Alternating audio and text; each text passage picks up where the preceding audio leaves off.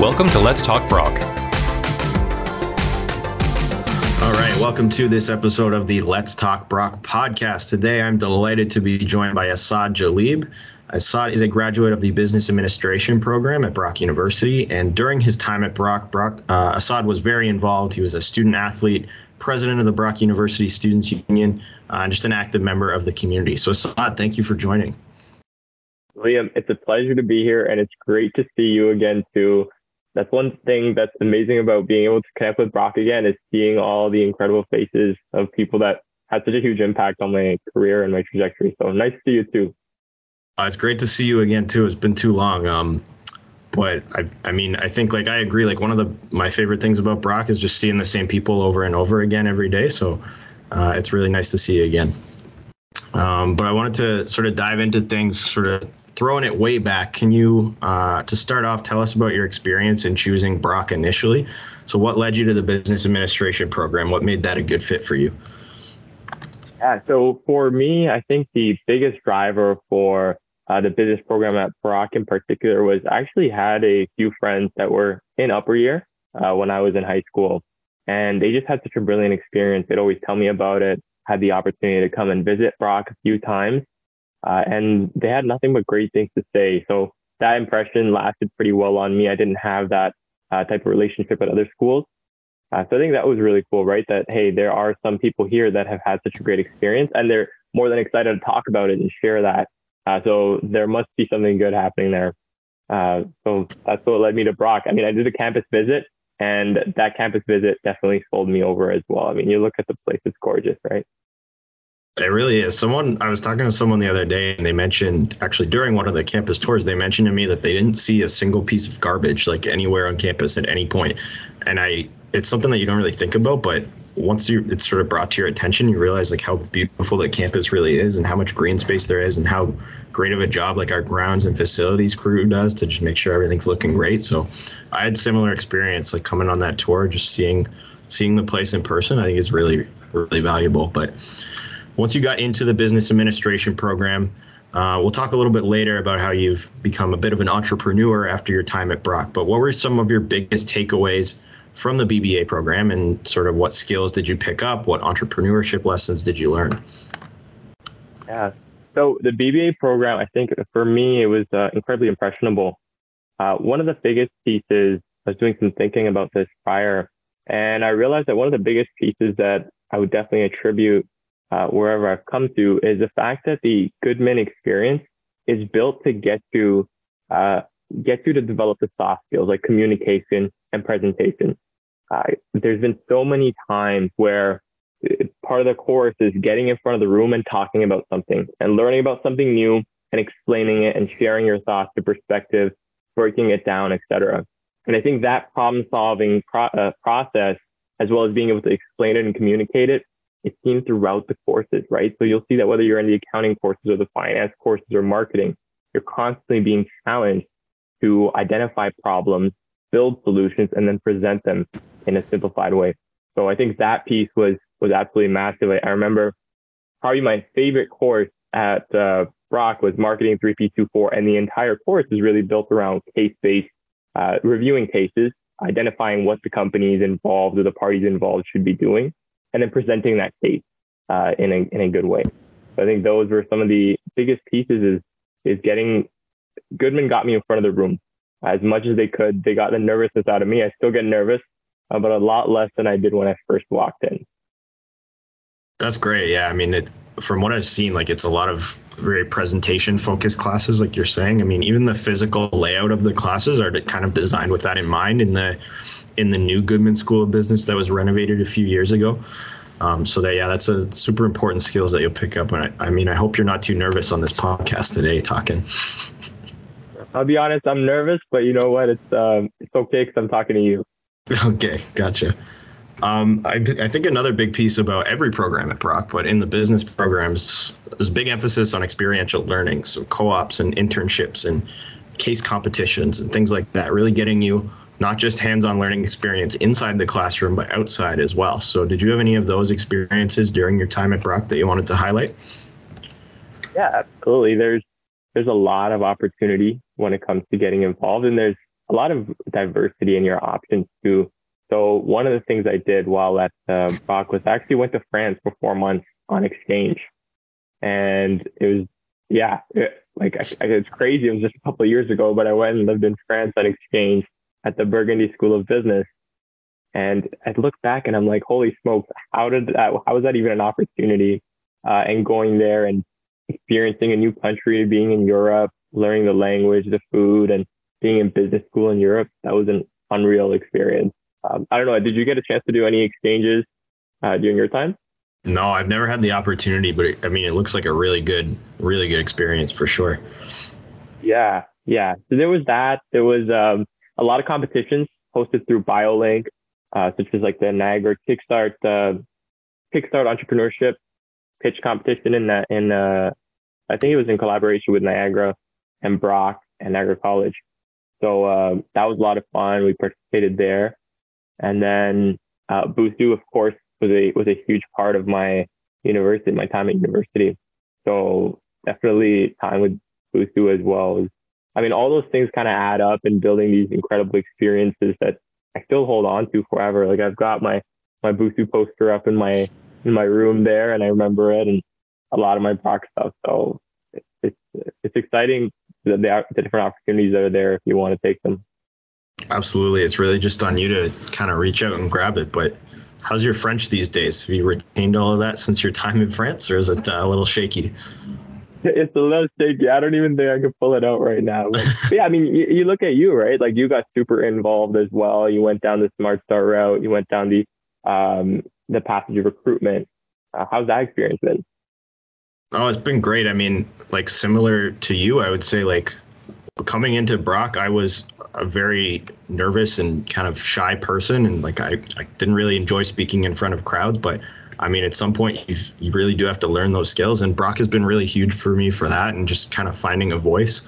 I mean, Smart Start, the summer orientation program that you mentioned, like that I've worked for for the past few years, you're presenting in front of hundreds of people every day, and incoming first year students, and connecting with them and sort of easing their transition into Brock. And I remember like when I was coming into first year, that was a super important piece for me. So I just kind of wanted to sort of give back and do my part. Um, so that's sort of the path that I headed down. But then there's so many different routes you can go, right? Like you took BUSU, and you know there's athletics and there's you can get involved with like faculty academic research. So there really is kind of a path for everyone at Brock, I would say. Yeah, I mean, you there's tons of clubs.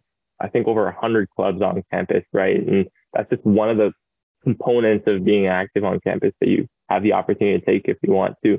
And I know I saw you like at the recruitment event, you're constantly talking to new people, which I think like being able to go and have a conversation with a stranger, especially the way I've seen you do it. And I'm like, man, that's, it's not just me that Brock's had an impact on, it's all these hundreds of people that, uh, that have been able to grow and learn and develop their skills through the opportunities.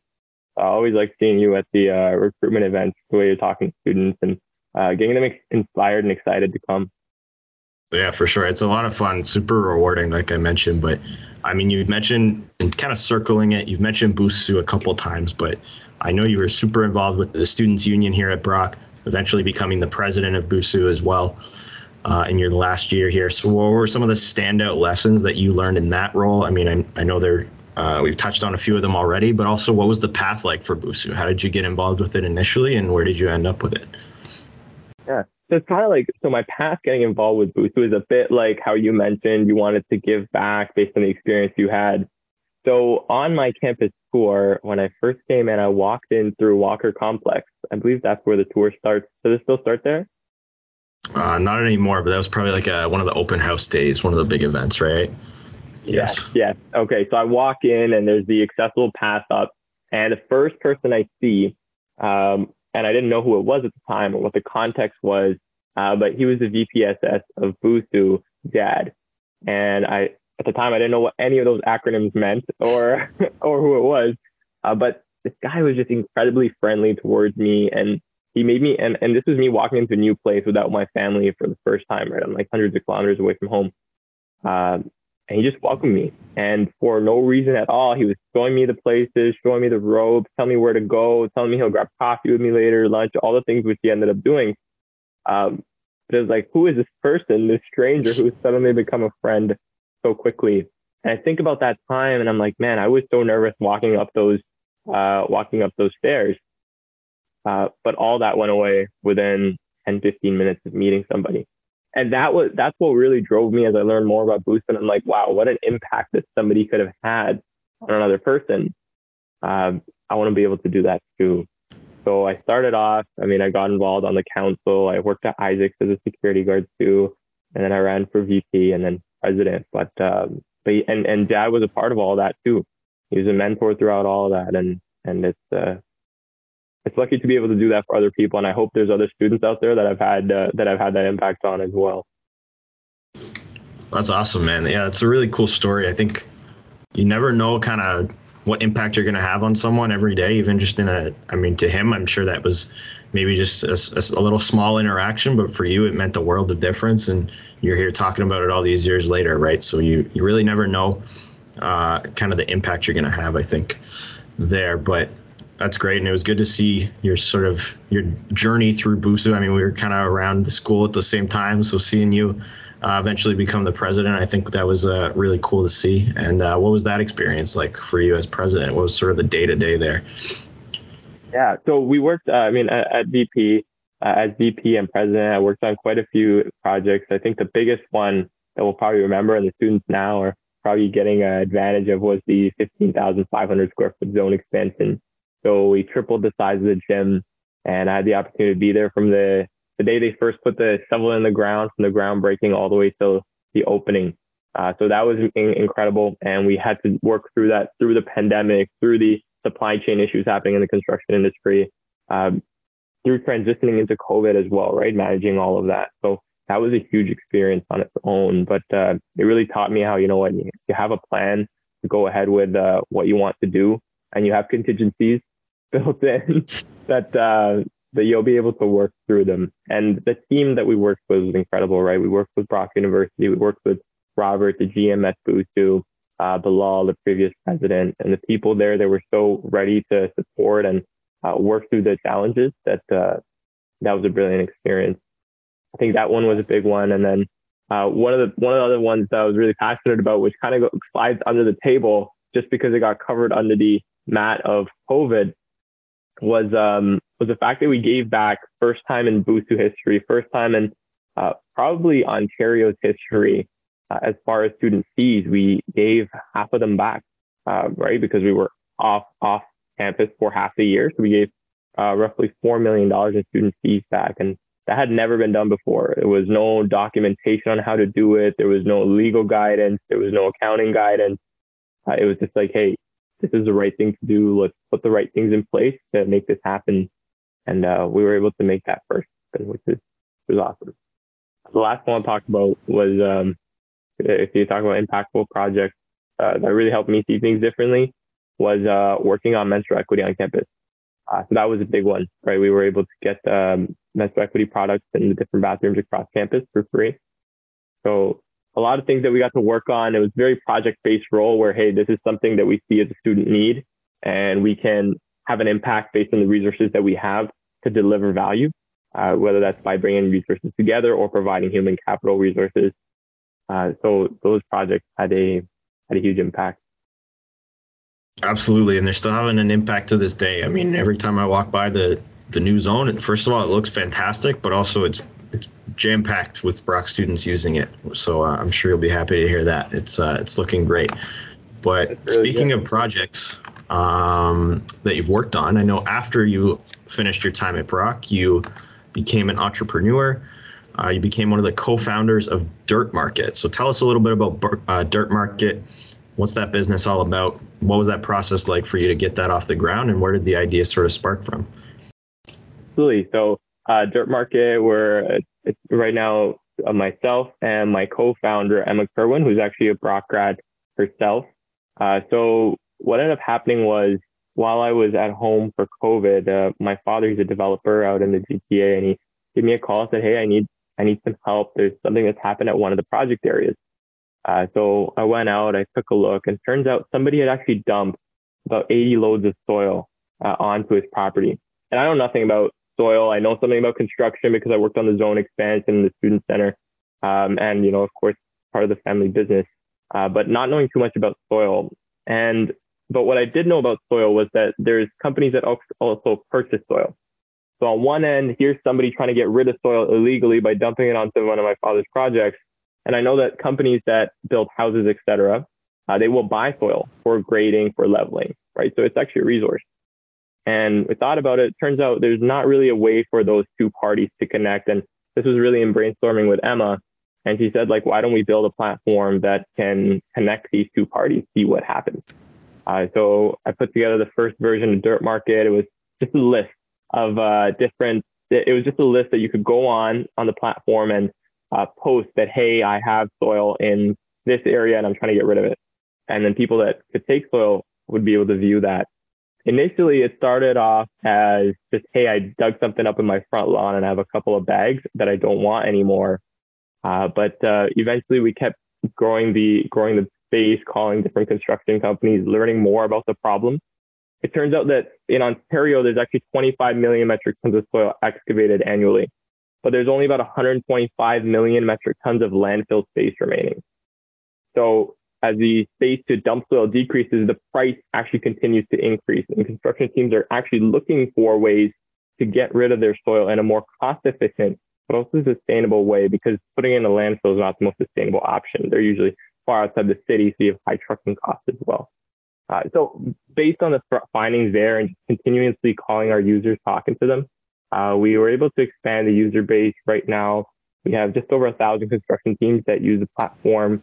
We've got over 3 million metric tons of soil listed. Uh, right now, we have about 300,000 cubic meters of soil that are looking for a place.